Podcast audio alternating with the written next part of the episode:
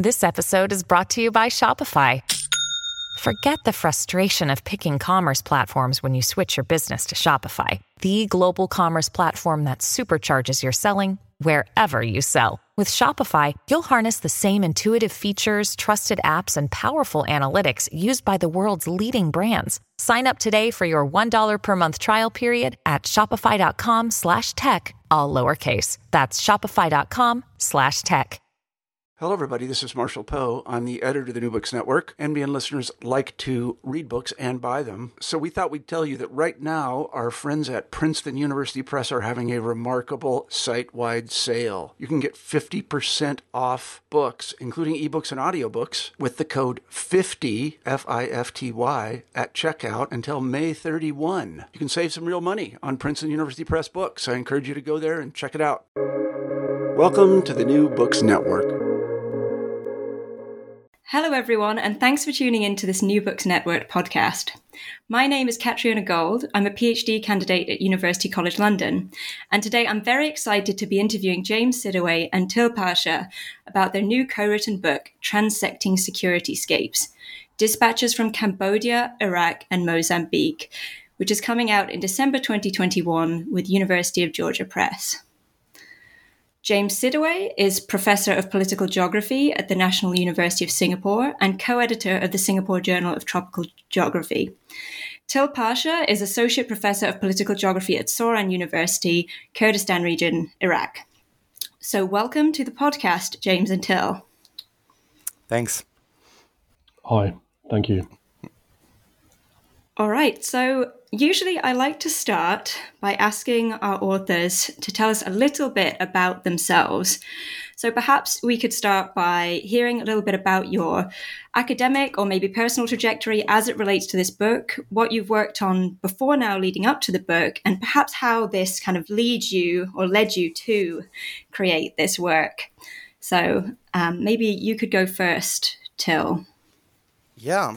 Um, well, yeah, it's quite complex. Like in a way, the, the the new book is kind of a summary of my academic life so far. Um, I started my I'm German. I started my uh, undergrad studies in Germany, and then pretty soon moved to the UK for my master's and PhD because, well, political geography in Germany um, it wasn't really happening back then. So I moved to the UK and met James quite fast. And I was always interested in security related issues. Um, landmines, private military companies, uh, private security companies. Um, so when I was doing my PhD at Plymouth University, I was setting up my undergrad, uh, my PhD research in South Africa in 2010 and then we had this little funding available at the university or at the department, this pump funny uh, funding to kick off new research. And james applied for it um, for mozambique. And mozambique is quite close to south africa so we kind of combined the first trip there. And um, yeah then i I moved on after my PhD to do a postdoc in Switzerland. We worked on security in terms of smart cities, um, which is very different from private military companies and landmines. Nonetheless, it's linked to security in various forms and aspects. But we we we kind of stayed connected and my my research for that project was in Singapore so I visited James we went to Cambodia and then eventually uh, I went to Iraq uh, or Kurdistan to be precise um, partially because I was tired of applying for fundings. I was tired of chasing jobs that don't really exist. Um, and I went to Iraq and they gave me money and I could do pretty much everything I wanted to do without any risk assessment and whatnot forms. Uh, I could just go places. And um, yeah, from there, kind of uh, things developed. Yeah. Wow. Okay. And so you're you're still yeah you're and you're still there now or that's that's where you work at the moment right? no i'm actually uh, it's complicated. Oh. so since sorry. since yeah no it's fine it's iraq right? Um it's it wouldn't be easy. Um it's my university hasn't received funding, or the Kurdistan region hasn't received funding from the federal government or the, the central government in Baghdad since 2014. So there hasn't been any money coming in since 2014. None of us has been paid since 2014. Um, so I'm not there anymore since I don't get any any salary. Um, most of the Western staff we had there has left, and uh, Iraqi Kurdistan is still in a major crisis, which the world kind of forgot about because ISIS is gone. Um, and everyone thinks now it's back to normal. Well, it isn't for the Kurds. So um, they're still struggling to survive. Um, yeah, as they always do in history, unfortunately. Um, but I'm in Canada now. Right. Okay. Yeah. Well, that's really interesting, and I, I mean, I'm sorry to hear that um, as well. Um, but I mean, I did note. Yeah, I did notice that the the photo on the cover of, of this book uh, is you, Till. Um, and so I, yeah, I assumed there was there was a story to be told. Um, yeah, about that as well. But maybe, yeah, maybe we can come to that later. Um, I'd like to yeah. Um, so thank you. Um, yeah. And, and what about you, James? How did you how did you come to to be writing this book? What have you worked on sort of leading up to this? I mean, that might be difficult to sum up in a nutshell, but uh, the broad strokes. Sure. Thank you. Um, I, I, probably the best way to uh, to tell the story is really to return to the moment that Till talked about, uh, which was uh, uh he'd come to uh, Plymouth um, in in England, where, where I was a prof um, in the geography department, and I, I was his co-advisor uh, for this project on uh, on security um, in uh, Johannesburg, looking at private security companies uh, and ethnography. Um, and this money became available, small amount of money called pump priming that the uh, department made available in a very straightforward application process, you know, a page, uh, modest amount of money uh, to do uh, to, to, get some research rolling, uh, knowing Till would already be uh, heading down to South Africa, and having worked uh, in Mozambique myself as a doctoral student 20 years prior to that time, we decided to add on this uh, Till coming over to uh, uh, Maputo with me um, and make a short research visit to Maputo. So for me, it was a return to a city that I knew well from 20 years before because I'd, I'd spent uh, a year there, or the better part of a year there, as a, as a doctoral student um, um, two decades earlier and out of this came uh, this idea of well we're here for a short time. I have good contacts in this city. It's a place i know very well. I speak the uh, the, the, the, the, vernacular uh, the state language of, of portuguese. Um, what can we do in this kind of time? And um, given till's interest in, in more uh, longer term ethnographic uh, work on uh, security we thought well by what means could we perhaps do something that meaningful? Um, and uh, we decided uh, to do these urban transects, uh, walking parts of Maputo that I knew very well from 20 years uh, before, and using those as, an, as a narrative strategy uh, to talk about security, to kind of see where this would, would, would take us. Um, I, I left after that and left Till in Maputo setting him up with a, uh, a local research assistant and translator, and then Till kind of did some interviews. Um, and so it kind of generated this idea that we can do this kind of uh, uh, research, uh, moving through security scapes, transecting spaces, and using this walking methodology. I, had been interested in walking methods around a, a, literature that comes out of France and, and uh, the UK, so-called psychogeography. And uh, a couple of years earlier, I, I or I'd just written a paper um, about encountering geopolitics um, in the city of Plymouth in England, based upon uh, a single walk uh, through the city. So that that was in our head, uh, but we continued to kind of experiment with this uh, this method. And, and, we did that work in Maputo and felt that it was it was rewarding. It couldn't have been done, I don't think, if I didn't have that prior uh, level of familiarity uh, with the city. Um, so it, it, didn't come out of nowhere. It wasn't a first encounter with a place. Uh, however, when uh, when I moved to um, uh, Singapore, um, not too long afterwards, until I finished uh, his doctorate and took up a postdoc in in Switzerland. Uh, there was some funding available here, and uh, I'd long been attracted by Phnom Penh as a city to think about similar themes to those that Maputo foregrounds revolution, conflict, uh, fast accumulation, neoliberalism, rapid transformation, post socialism, uh, uh, uh, late colonialism, uh, empire.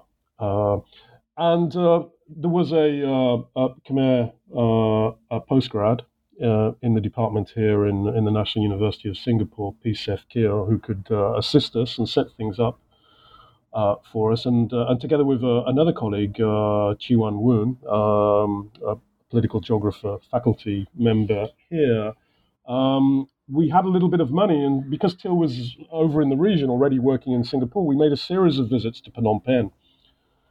And uh, we decided we could, uh, having used the methodology in, in Maputo and published one paper from it, we decided we could do something similar in Phnom Penh. It couldn't be done as quickly uh, because we didn't have Khmer language, so we had to work through uh, P.Seth and and uh, and uh, and and others. But we had more time uh, because Till was a postdoc, because we could make these repeated visits, a relative proximity of uh, of Phnom Penh uh, to Singapore. It's it's um, just a couple of hours flights away meant that I could keep going back. Till could spend some extended periods there, and I think we did more interviews as well um, on, in the in the uh, Phnom Penh uh, uh, research. Um, in that process, um, we um, decided that we would like to add a third uh, site. And at this time, we didn't really have the book in mind. We, we okay, there is some there's some research monies available.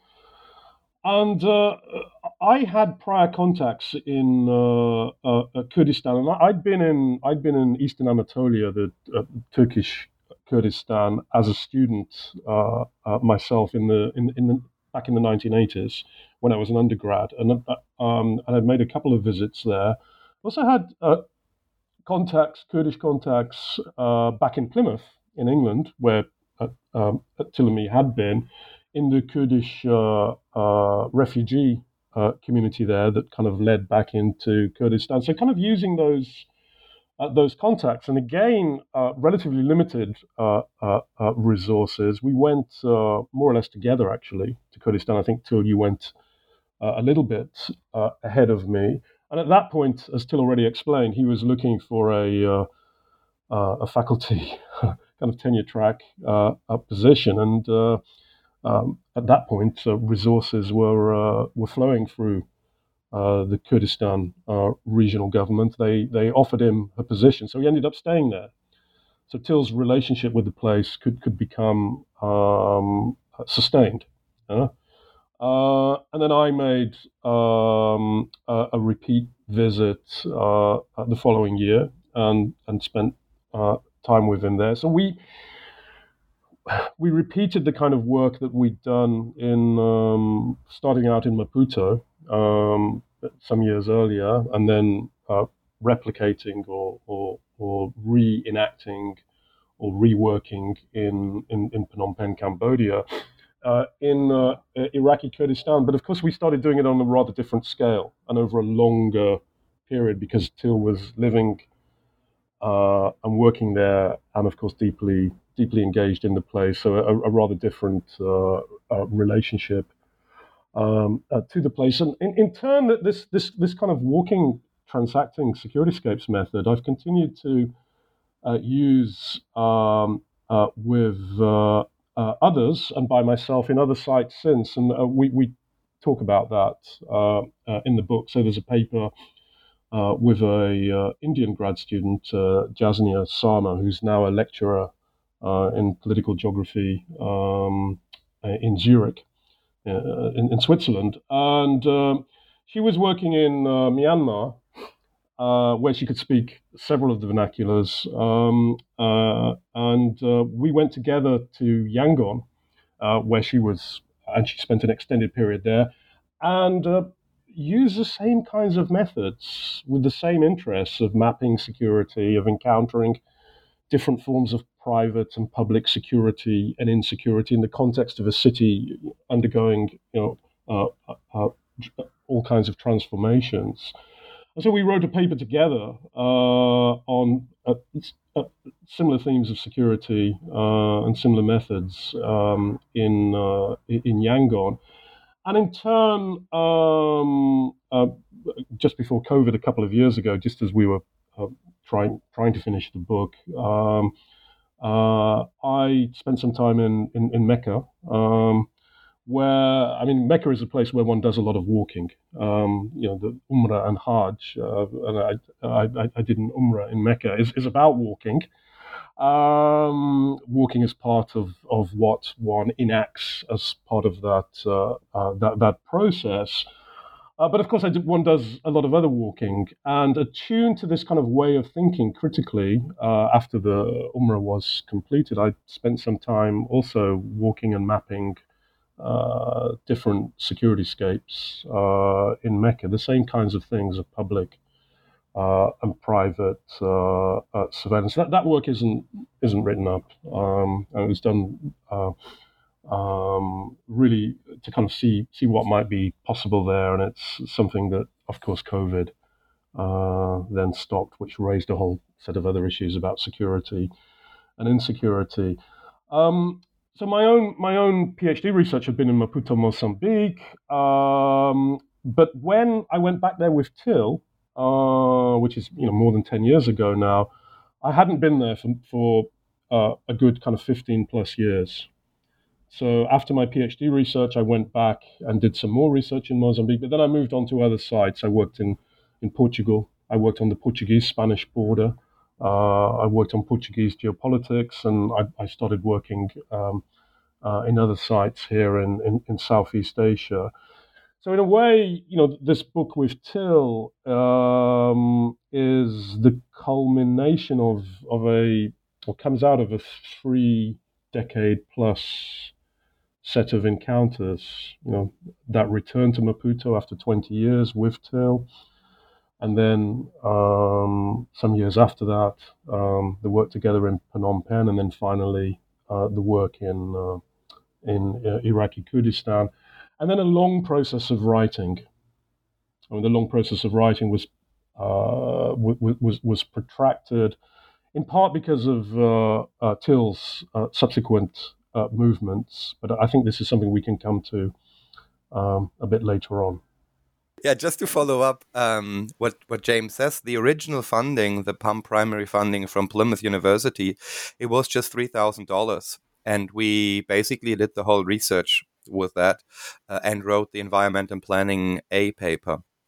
So when we later argue that the methodology is really useful also for grad students or students with limited budgets to collect data, empirical data in the field, yeah, it, it actually is able to do it with very little money. Um, I just wanted to add that. Great. Um, yeah. Well, and that I mean, this is all absolutely fascinating and, such a long sort of backstory. Or, yeah, this book being the culmination of so much work. Um, it's very impressive. Um, I'm wondering if we could if we could go back to um, that sort of theoretical and, and methodological question about you know what you're getting at in in the book. So you know why why did you feel this book was sort of necessary to to write? I mean because you did choose to write the book obviously after having done all these other projects. Um, and and i'm wondering you know what what the utility is of this concept of the security scape. And, and maybe you could talk a little bit about what what a security scape is where this this idea of escape comes from. Um, I know you explained this really well in the book, so you don't have to replicate all that here, but perhaps a brief overview for our listeners would be helpful. Um, and feel free in the process to give a shout out to any scholars or indeed non scholars who've shaped your thinking on this.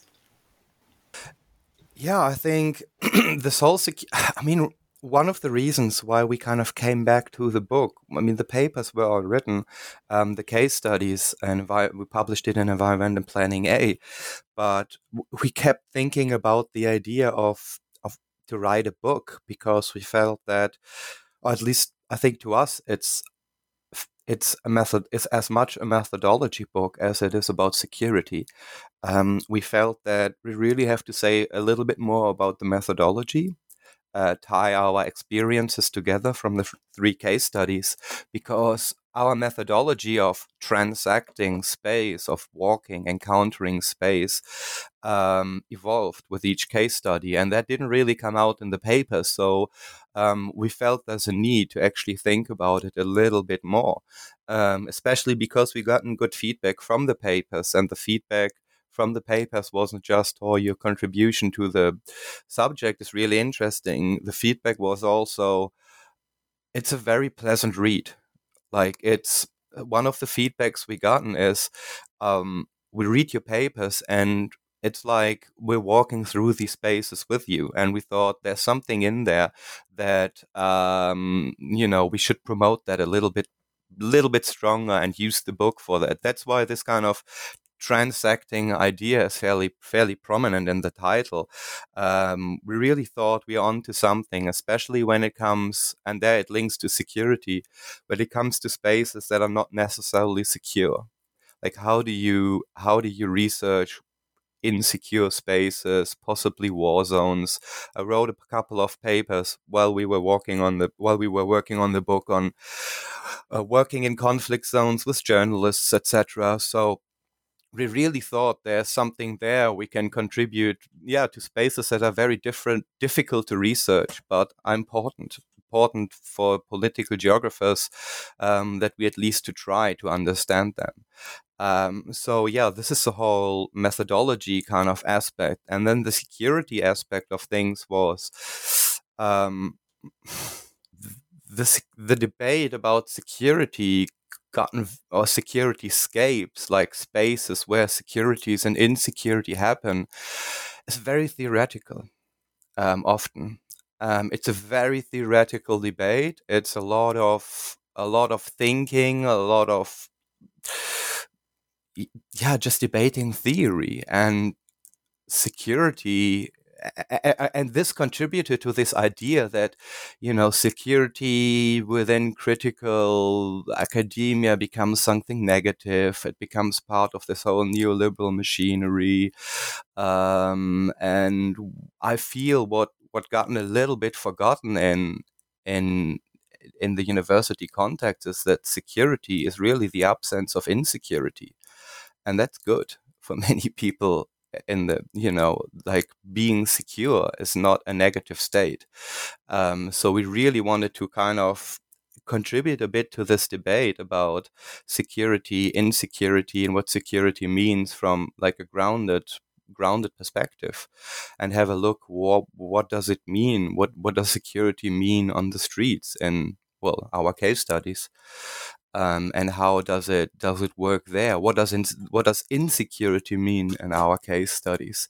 And like for you know something that never made it into the book, it's um, because it was quite difficult to write. But the first case study in Maputo, once once once once James left, I um, outside the hotel we were staying, um, there was a man lying in garbage, and he had died uh, of starvation. He was alive when I when I walked across him or when I walked past him the next in the morning. I saw, hang on, there's someone lying. Uh, there was no ambulance to call. It was all privatized in Maputo. So I basically had to waltz into a five star hotel just next to US USAID or USAID, um, you know, the kind of center of this Mozambican success story of Mozambique becoming this neoliberal success story. And there was no first aid kit, there was nothing. Uh, the taxi drivers didn't want to drive the man to the hospital because he would make the car dirty and it, I, you know, it, it kind of shook me on a on a very basic level that you know we are doing this research in this so-called success story of yeah neoliberal success story, and there's still people just dying in garbage dumps um, because they have no food and like this like it never i never really talked about this in an academic context but it shook me like really to the core and i was like okay well that's something to to consider you know when i when i read it when i read the literature on mozambique that doesn't necessarily come out. So yeah i kind of you know i kind of got drawn into the subject on an emotional level very early and you know i assume we talk about you know what i did after the research um, and it never really it never really left me. So security from a very early stage like my phd research kind of was a very emotional topic to me or insecurity and what it means and and the book was one way to intervene in that debate handing over to james i guess. Um, yeah i mean th- i mean there's a number of uh, things to say there that that uh, and of, course, my own my own time in, in Mozambique, you know, when I, when I was a grad student, um, the, the the war um, um, between Renamo and, and Frelimo, um, um, um, a, a, complex war that had a civil war dimension as well as a regional dimension insofar as uh, Ian Smith's Rhodesia and apartheid South Africa, you know, uh, were, uh, were, were, were, protagonists, but then it became deeply embedded uh, in, in, in, Mozambique, and indeed, in, indeed its dynamics are still very, very active uh, in, in the politics of the country. But that war was, was, was underway, so Maputo, in many ways, was kind of cut off uh, from uh, its hinterland. Um, um, and travel across Mozambique was was fraught. so I, you know, I, I did move beyond I mean, the focus of the, the doctoral research wasn't wasn't on um, wasn't on security it, it itself. I mean, it, it, was a study of kind of planning and urban geography, uh, capital space, power in uh, in, in Maputo, uh, in, in a kind of wider context. Um, um, of course, one could not avoid issues of security, but I did travel quite extensively uh, in in Mozambique, which meant uh, moving uh, with the Mozambican army if one was out of uh, the cities or moving uh, between cities in convoys, some of which were were were, were subject to to attack. So I had also this kind of very visceral experience um, of um, you know, moving through and encountering uh, uh, spaces of, uh, of, of, of in, in, a different register, in a more military register at that point of security and insecurity. I mean, I just add that as a kind of another another kind of personal kind of framing to that initial uh, uh, Mozambique work. But coming back to your question of kind of security scapes, and and just kind of picking up on what Till said, I mean, the literature on in, in security studies, critical security studies, different scales is absolutely vast. Um, you know, and uh, over the last well, o- over the, the, the last few uh, decades that go into the making of this book, that literature has proliferated. You know, it's in everything from international relations to kind of feminist studies. Um, um, it, it's absolutely vast uh, uh, uh, uh, field and impossible to entirely survey. Actually, we, we, we make some efforts uh, in in the book, but it, you know, as, as we point out, it becomes uh, um, an impossible uh, task. It would take it would take actually many many books to to, to fully survey uh, that field, and it, it, continues to to proliferate as well. Um, but the scapes idea, of course, uh, I mean, others had used the term security scape, so so we are able to do a little bit of a genealogy of how others others have used that term. Uh, but the scapes idea, of course, has been applied in other contexts. You know, uh, there's a book on borderscapes. Um, there's work on consumer scapes. You know, uh, hazardscapes. Uh, uh, I co-edited a book on deathscapes, spaces of death, dying, um, bereavement. And the idea, of course, is um, uh, the scapes notion, you know, was was popularized, you know, at really around the end of the Cold War uh, uh, by Appadurai, uh, Arjun Appadurai's uh, Disjuncture and Difference in the Global um, Cultural Economy. And he, you know, he talked about ethnoscapes, mediascapes, technoscapes, financescapes, ideoscapes with the suffix scape to indicate these aren't objectively given things, that these are relational things, that they look different from different angles of vision, that they are perspectival constructs, you know, um, that they're situated with different sorts of actors, that they're variegated, and that one can uh, uh, metaphorically and sometimes literally move through them. And hence this idea of the transect, which combines, you know, an, an old uh, a geographical method, an ecological method um, of, of, of, moving through uh, uh, space and mapping a phenomena. Um, and so we kind of put the, these are the these are the things that we put together. That you know, drawing upon that um, um, uh, scape site uh, idea, and of course a landscape, you know, um, and cityscape, um, and we can go on. We we we, we can be here uh, for many hours discussing these scapes literature, but we we find it very you know, very suggestive. You know, uh, I mean, it's it invites empirical work uh, in different ways, and it invites uh, for us um, as uh, you know embodied mobile uh, men able to move through space, and, and there's a, there's a whole you know gendering to this as well. Um, it invites movements, walking, which is how and why we began that work in in in Maputo. Um, and then, you know, eventually, when it comes to Iraqi Kurdistan, the movement was uh, was actually more more in vehicles. Yeah, uh, we were walking as well. Yeah, uh, and encountering checkpoints um, and so on and so forth. These very material uh, processes, you know, of how you get how do you get from A to B um, in in Iraq. You know, you will encounter a whole series of uh, uh, uh, technologies of, uh, of, of, of, security and people um, that you have to interact with as part of one's process of movement, much as we do, you know, in many other sites uh, uh, and spaces, borders, um, and so on and so forth. COVID has multiplied all of this. And I, I, think we also had this kind of interest in security guards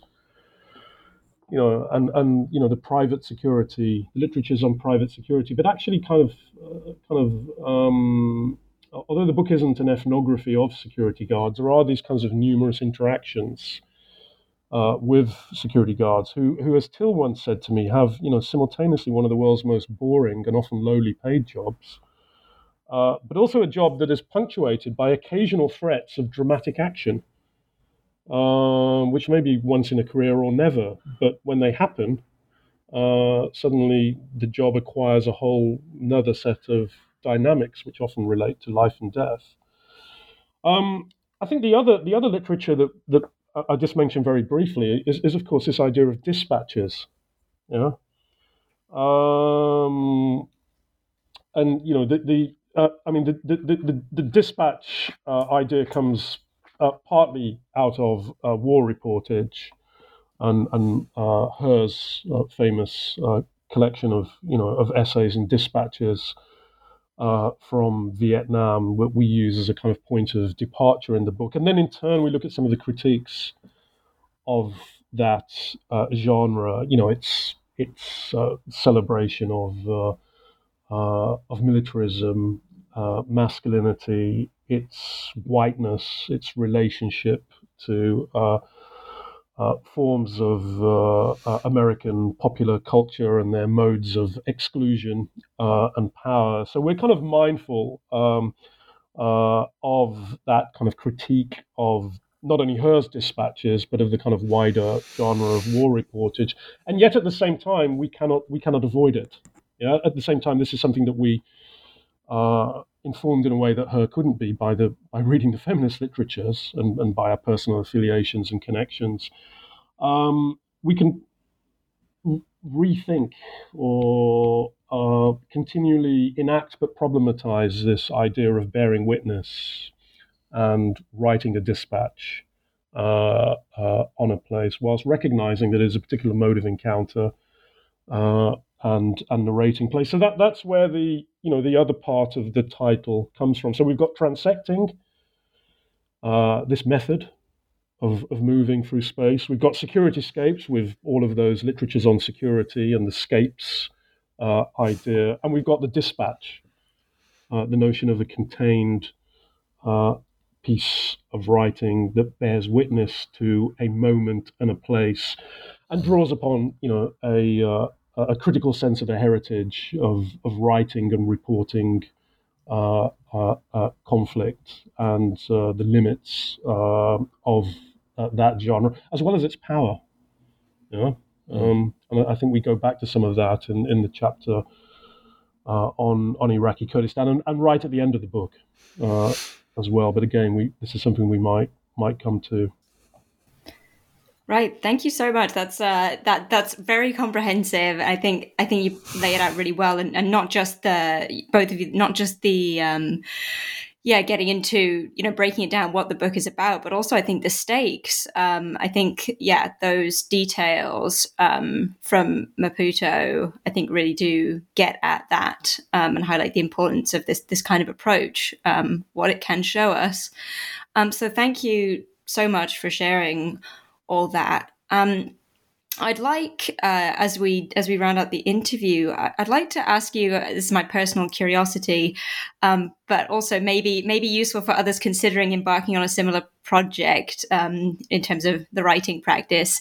Here, um, it's relatively uncommon, uh, obviously, for sort of book to be co-authored um, in in this way, um, and I'm and so I'm wondering if if you would like to share anything about how you approach that as a sort of writing process um, you know how you split up the duties or how, how that worked for you two or if you've got any tips maybe for people considering sort of writing together?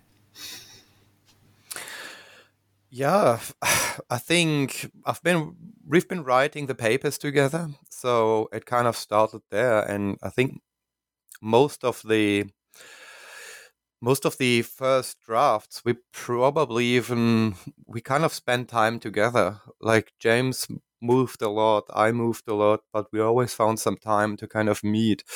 Um, the first paper we we wrote in amsterdam i think in james's apartment. I remember we wrote some we wrote in kurdistan in the place i was living. Um, yeah we always try to find like um, time to sit together and talk things through. And then one of us would write a first draft and the other would add to it. And then it would go back and forth. Um, it I think the book worked because we did it we did it on the smaller papers before, so there was like a mutual learning process. But James was also my uh, PhD supervisor, so we had a fairly close contact.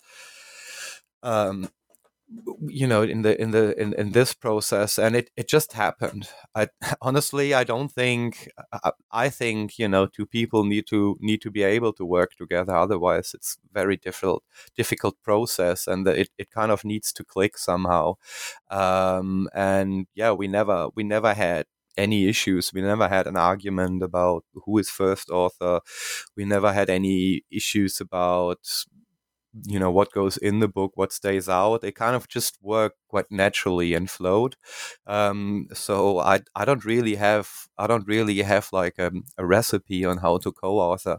It just happened. It really just came together in our case um, and we went with it. That, that would be my answer. I think i think i mean as Tilla said places um, i mean the book is about places um, uh, but um, writing together in places was was uh, important. Um, so it was. I mean, there were obviously periods when we didn't see each other for quite a long time, and you know, we'd, we'd be writing uh, uh, remotely, but it was vital uh, to reconnect, and this reconnection, this work, you know, extending, you know, over a, over a decade. Um, and uh, I, I, think also Till, if you remember, you know, late on, uh, at one point you, you came out again to Singapore, and we would go over to Indonesia, uh, which, which, also figures in the book actually in terms of becomes a kind of another another story in terms of sites of security and insecurity in the Cold War and the events of 1965. Um, I mean, there's also a kind of long, kind of Cold War, post Cold War story, you know, woven through the narrative of these three uh, uh, dispatches, uh, these these three sites, in terms of you know how they interact, you know, of uh, revolutions and three revolutions and post conflicts, and and um, and how they map onto a wider uh, uh, canvas of conflict at different scales um, which cannot be reduced, you know, to Cold War, post Cold War. It has colonial, post colonial uh, dimensions. It has all kinds of local and vernacular uh, uh, uh variants in terms of how these things are are, are understood uh, and continue to unfold in in the in the three sites of the dispatches. But I think coming together in places. I mean, I remember, you know, very vividly when we were in the second time when I came to Iraqi Kurdistan, and our, um, you know, your colleagues were on, were always dragging us out. There was a great deal of hospitality and going places, and still saying, "No, sorry, James has to stay in for the next, you know, few days." Uh, with me, and, and just because we're we're sitting writing. When you came to when you came to um, you know Singapore, we went across to to uh, 20, 20 plus kilometers away um, um, is uh, Batam, uh, Indonesia, and we we kind of retreated there, which is also a very fascinating place to reflect from, um, given Indonesia's trajectory um, in terms of histories of security and insecurity. And although Indonesia was was not part of our focus, it, as I say, it crops up in the book. So being able to spend time together from Amsterdam at the beginning. Um, to you know that time in uh, Iraqi Kurdistan to uh, quite late on. Uh, but there was also a time Till when I couldn't contact you easily. Yeah, yeah. I mean, we period we, when yeah. I when I yeah when I was uh, it was around 2015. Yeah, 15, 16, 17. Yeah. yeah. So I, I think it might be during that time we could have uh, only some encrypted communications. Um, and you want to say a few words about that because I think it's part of the story. It's, it's also part of the story of why the book took so long to finish, which I think enhances and enriches the book, um, and you know becomes you know the subject of uh, reflection in our in our last uh, in, in its closing in the coda. Uh, the world does not exist for our theories, where we have these methodological reflections uh, and talk about other securities, you know, and we end up actually in in uh, in Rojava uh, in Syria. Um, I mean, this was a period when we couldn't work directly together. I mean, we could write at the end again. So I mean, it might be it might be I think perhaps important to say a few words about that too. Yeah. Yeah, I mean, if if yeah so i mean yeah me especially since since the image is on the cover of security scapes i don't think there's any getting around with it. I mean a disclaimer i wasn't too pleased that it made it to the cover um, but um, the uh, the publisher thought it's great um, but um, it, yeah i mean I, I 2014 2015 i mean as as most people um, interested in security remember ISIS came. Um, ISIS made the appearance. Um, Mosul fell. Um, the Yazidi homeland of Shingal fell. Um, there was a genocide, um, an organized genocide. I I would compare to the Holocaust in terms of its total, like the whole quasi state of the Islamic State was um, trying to restructure the ethical religious composition of the of of at least Syria and Iraq. Um, and I was there during the time. So eventually, I went over to Syria to Rojava, to the Kurdish revolutionary feminist revolution um, as an academic twice um, to see what what this revolution was about. Um, and then eventually I stayed and joined the uh, Kurdish Self Defense Forces. So, I mean, security steps, yeah, it's kind of, we call it, I think we still call it participant observation, which is a very it's a very extreme form of participant observation and i didn't obviously do it um, to later write about it it was you know the the um, the whole region was in a state of emergency um, geopolitically politically um, everyone in the region was in a state of emergency. It wasn't quite clear what's going to happen next. If the Iraqi Kurdistan region is going to fall to ISIS, if Baghdad is going to fall, um, if if if Rojava is going to fall to ISIS. So it's really difficult to explain this period, um, and it's really difficult to explain what was going on during that period. But it's obviously um, um, you know, having talked about security and the project being emotional, I mean, that continued in a very extreme way. And um, yeah, eventually, eventually, I um, I I joined the Kurdish forces. There was a there was like a rush of international volunteers um, joining, in particular the Syrian Kurds, um, and there were routes into Rojava, um, semi-legal routes into Rojava, which we took, and um, yeah, joined the Kurdish Kurdish militia.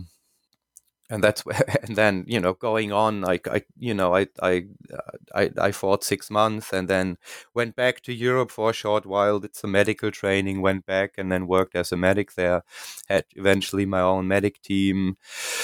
Um, and then yeah, doing the battle for Mosul, I had a, I was there, I had a medic team doing that doing that battle for some time, and yeah, it was it was it was very crazy time that that really shaped my understanding of security. So we then kind of I sat back afterwards with Jay, sat down afterwards and kind of returned to security scapes, and obviously this experience heavily impacted, especially on the conclusion and how we um, um, assess the research we did so far. Yeah. The, the, there's a backstory there. Um, I, I, mean, in terms of, uh, uh, you know, in the book, uh, you know, we both talk about um, these. Uh, uh, Till is Till is able to draw upon, um, uh, you know, that experience in terms of thinking in, in very embodied and you know visceral ways about security and insecurity, but also a a critique of of, of some of the hmm. kind of a- academic abstraction that we already talked about around security. You know, the idea that you know security is, is always a neoliberal you know state project is always something that we should uh, that we should resist and refute. Uh, you know, in a, a much more uh, kind of nuanced sense mm. um, of the multiple sided uh, signification of that what it is to be secure and insecure. Mm. But the backstory is also, you know, the initial, you know, I talked about our this idea of uh, transect and, you know, um, drew upon a paper that I'd written um, in Plymouth uh, before we went to do the work mm. in, in, in, in Maputo. And that, that paper uh, becomes a, a story that in which landscapes of militarism and kind of everyday forms of security and insecurity in that English naval city are told through through a transect, and and it, it's that we had in mind as as as a as something that could inform the kind of work that we would start doing when we went to Maputo. Uh, but that story also tells a story and is is is structured around the sudden death of uh, of my ten year old daughter, uh, Jasmine Layla, uh, who, without any any warning, you know, picked up uh, um, uh, an infection um, at her at her school, at a primary school uh, in Plymouth, and uh, uh, without anyone being able to do anything about it, and very suddenly, um, this very virulent infection that was circulating in between the public hospital in Plymouth and schools and care homes, and actually struck a number of other otherwise healthy uh, young uh, victims, including actually a young uh, a young marine.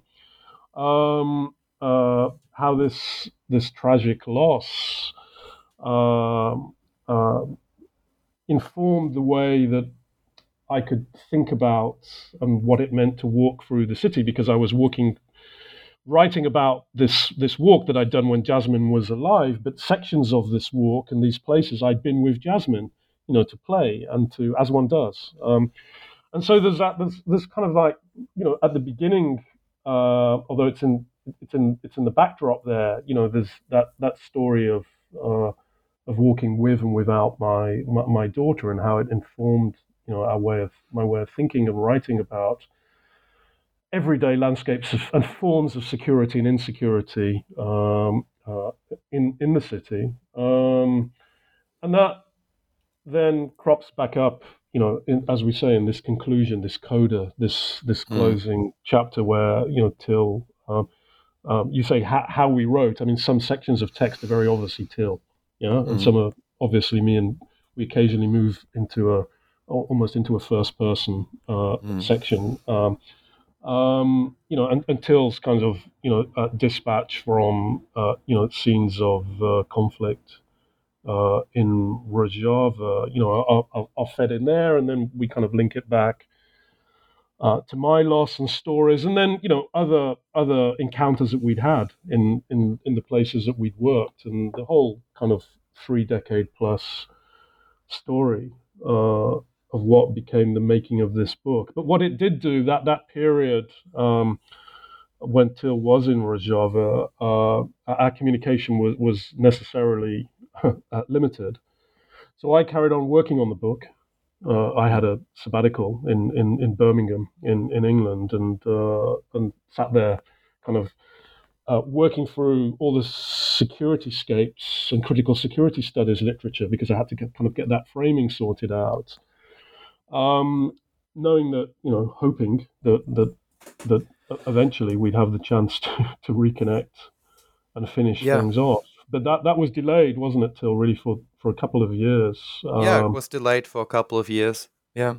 But I think this, you know, if if as you can see now, if we talk about security, it gets personal and emotional yeah. and quite dark very soon. And I think, and much of the literature doesn't. You know, it it stays a, it stays a very theoretical debate, and security isn't just theoretical. It gets dark, it gets emotional, and you know, it has a profound impact on someone's mental and physical well-being. Like this is what security and insecurity is about. So and i think there needs to be a place in the literature for that as well and in the debate. I think, and I, I mean, think we, yeah. And I think we need to remind ourselves as, yeah. you know, fairly privileged academics that this exists. Like this world, you know, it's out there and we should acknowledge acknowledge these things like, you know, debating debating security with a Syrian refugee family is a completely different debate to debating it in an academic context. And, you know, the two I sometimes feel the two need to be become more in sync again. Um, which is a minor critique of the academic debate on the subject. But yeah, I mean, I, I mean, I, I, think, I think, having said that, we did feel, I, um, certainly, I, was conscious and and um, and feel enabled by uh, other work that that enacts kind of similar similar grounded work, and and and you know. Um, I guess as a kind of critique of the more abstract international relations notion of security, uh, which is not new. I mean, critical geopolitics has done this, you know, for for for for, uh, uh, for, for decades. And in a way, our book is is partly also, uh, you know, a contribution to or informed by critical geopolitics, but also I think enabled by the feminist literature, the repeated critique from uh, um, uh, feminist friends, family, colleagues, and the literature to say, hey, what are you talking about here, guys? Your way of knowing security is a very particular way of knowing security. There, there are other insecurities you, that cannot even be seen, do not constitute a visible, tangible scape, are interior or may be interior as well as manifest in a in a scape. So, I think uh, cognizance of the of those wider literatures, I think, gave us a sense of well, we can find our voice and way through these, and we have you know a a story to tell here that both connects with that literature, but is also uh, deeply personal and uh, experienced. And I think I guess this goes back also to that uh, notion, that genre of a dispatch as, as a mode of bearing witness. And we're actually talking more about this than we usually do. The two of us don't usually talk about, talk very much about this stuff personally, but now we're we're sharing it with uh, New Books uh, uh, Network. I mean, yeah. it's, it's, in the book, but in the book it's, it's in, there book, in a very yeah. compressed form. You know, um, and I think it's it's. I have noticed. Uh, I've commented on this in the past review, Till, that those who spent extended time in situations of combat, uh, war, or in, as a combatant or or, or, or, as an observer tend to talk about it in very, not to talk about it all the time, to talk about it in very particular ways. And I think we that's what we stage in the book, actually. Yeah. Mm. Um, and I think uh, uh, this has been commented upon many times. I mean, it's it's it's uh, it's it's it's a uh, you know th- there's a great deal of uh, reflection on this uh, from from journalists, uh, for example, from from combatants, um, ex-combatants, and I think that's also been true, you know, of our interactions. We, we don't, and, and indeed the way that we we represent what we've done in the book, and I, I think it, it it's it's very disciplined in the book. It's quite short. It's quite focused, uh, but you can see how it runs through uh, and gets folded through the three um, uh, sites, uh, the three dispatches, and how we kind of come back to it um, uh, um, in, in the coda, in the last, in the closing of the book. Yeah, absolutely. Um, it does come through, and I, I mean, I feel very privileged to be speaking with you about those experiences in perhaps more detail. Um, and I'm, I'm very glad that you've sort of shared those with me and with, with our listeners because I think I think those kind of conversations um, around around academic work are really important to have, right? Like that, you know, the way the way uh, our own personal experiences play out, um, um, or uh, and yeah, how we approach what we're writing about. Mm.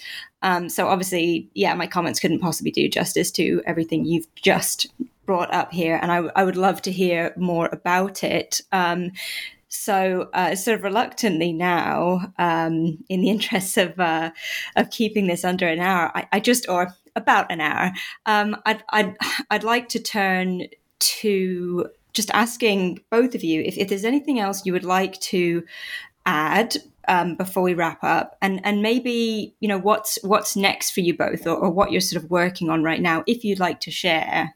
Um, that would be interesting for me to hear. Yeah, sure. Um, well, so I have uh, I have basically I have a book coming out in March as well with Casemate called America's War in Syria, and um, I wrote it with two guys I met in Rojava, two of my battle buddies. Um, one, John Fox, former US Marine, and Sean Murray, Royal Irish Regiment, British Infantry. And we basically use our personal story and what we no that's let me we use what we what we observed and our personal story um, to communicate and to structure America's war in Syria. And it's not written for an academic audience. It's written for an interested public. And so there's a lot of um, yeah it's fairly easy it's easy to read. Um, you get kind of drawn into it and um, in this book so we it's the first comprehensive structure really of america's war very shadowy war in northern syria and in the process we this book also talks about um, this whole it picks up the debate about YPG, YPJ, and their links to PKK. Um, it picks up on the debate on what is Rojava actually about. So I'd say it's one of the first attempts to make democratic confederalism this inherently Middle Eastern version of democracy an actual um, political theory because it is. It's lived by uh, by a lot of people. It's being implemented. It's being um, it's being worked with. It's being adapted. It's it applies to different religious groups, ethnic groups right now. So I think you know the book also tries to move beyond this very uh, very silly. Uh, Öcalan had the idea he's PKK, so it's about terrorism. No, it's not about terrorism. It's about gender equality and democracy. And so we're making this case, and this is now coming out. And while this is coming out, I've started working on a book on the YPJ, our the female force we fought with. Um, so I'm plowing through the feminist literature on female fighters at the moment, and um, I have the distinct feeling that what the YPJ actually does and what it contributes to the battlefield is completely is completely missing from the debate. I'd say since in a very very long time, um, the YPJ is the first female force that didn't mimic men as a unit, but they fought as women and that's why they were so effective and that's why we can learn from them. Um, so a, that's something i work on and as you can see like during my phd research and my writing my supervisors always said oh you're writing too journalistic you're writing too journalistic. Um, and i had to force myself to write academic and now i I write more on this journalistic first person perspective and I, I enjoy it and so yeah, um, that's what I that's what I'm planning to do in the future. Right, thank you. Um, and and uh, James. yeah, I mean, for me, I in terms of you know field work, um, COVID, of course, which uh, rapidly kind of rewrote uh, many secure many you know um, situations of security, insecurity, the use of uh, technologies and and, and uh, security guards. You know? um, another story kind of put put an end to you know uh, ongoing further uh, field work. So you know I had a project that would be building on work I'd done in the past. Um, um, um in uh, in Arabia um, that would be looking at Gulf cities, that would be looking at migrant lives. I'd done this work with Rabina Mohammed, who crops up in the book because um, she's the mother of uh, said daughter Jasmine Jasmine Layla. Uh, we've been we've been doing this work for some years in in uh, in in Persian Gulf cities, um, uh, and I started kind of extending this to the possibility of doing this in Mecca and and, and, and Medina, um, that's had to stop uh, before it could really start, you know, uh, because of COVID. So the, the, hope perhaps to go back to some of that work. But I, I think one thing that uh, you know, um, as many many uh, listeners um, uh, will have found, is that uh, COVID has been you know a time to sit and read and do theory because you cannot do the empirical work that you might have, or certain kinds of empirical work have been closed off. And I think there's always, perhaps this is a good way to close, there's always this, this interesting relationship between doing empirical work um, and a kind of wider theoretical arc. You know, and I've, I've, I've as a geographer, I've, I've long felt, you know, as a discipline, this, this, this relationship, this tension, this dialectic, if you like, um, between theoretical work and, and doing very different forms of grounded empirical work is really quite important. And so I suppose now I'm in a time when, you know, uh, because the kinds of grounded empirical work that I might want to do uh, have been um, halted, uh, hopefully to resume sooner rather than than than, than later, uh, to kind of make make more theoretical reflections and and you know having having got the book done, you know, I'm I'm kind of uh, again based upon really a, a whole lot of other uh, readings and, and, you know personal uh, connections. You know, thinking about um, um, and kind of also enlivened by the uh, extent of um, energy around Black Lives Matter, um, around Black geographies, uh, which is also crops up in the closing of the book in terms of connections with um, uh, landscapes of security and insecurity in the United States um, uh, itself, um, and, and, the book kind of closes with that uh, because that was very much in the news just as we were finishing it.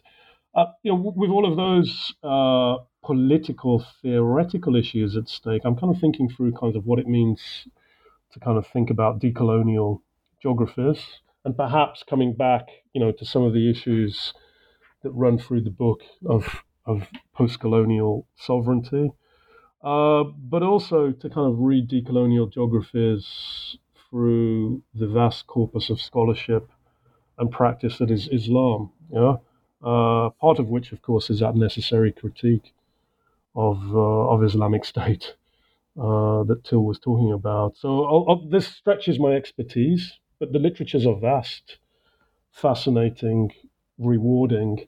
And so I've been reading a lot of that that work and thinking in terms of how that might inform um, a future uh, book. But it will also be good to get back to field work, um, to get back um, to uh, getting away from the computer screen and uh, transecting space and place.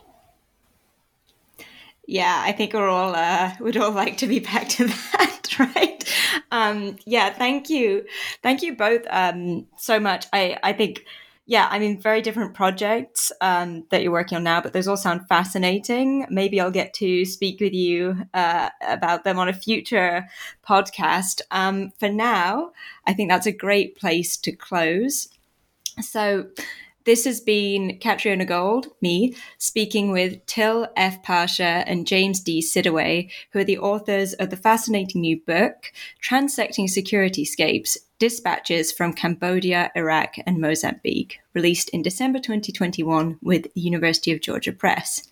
If you, listeners, would like to pick up a copy, please consider ordering directly from the University Press or supporting your local bookstore. Friends don't let friends buy from Amazon. Thank you all for tuning in to the New Books Network, and thank you again so much for joining me and for everything you've shared today, Till and James. Thanks for having us. Thanks a lot.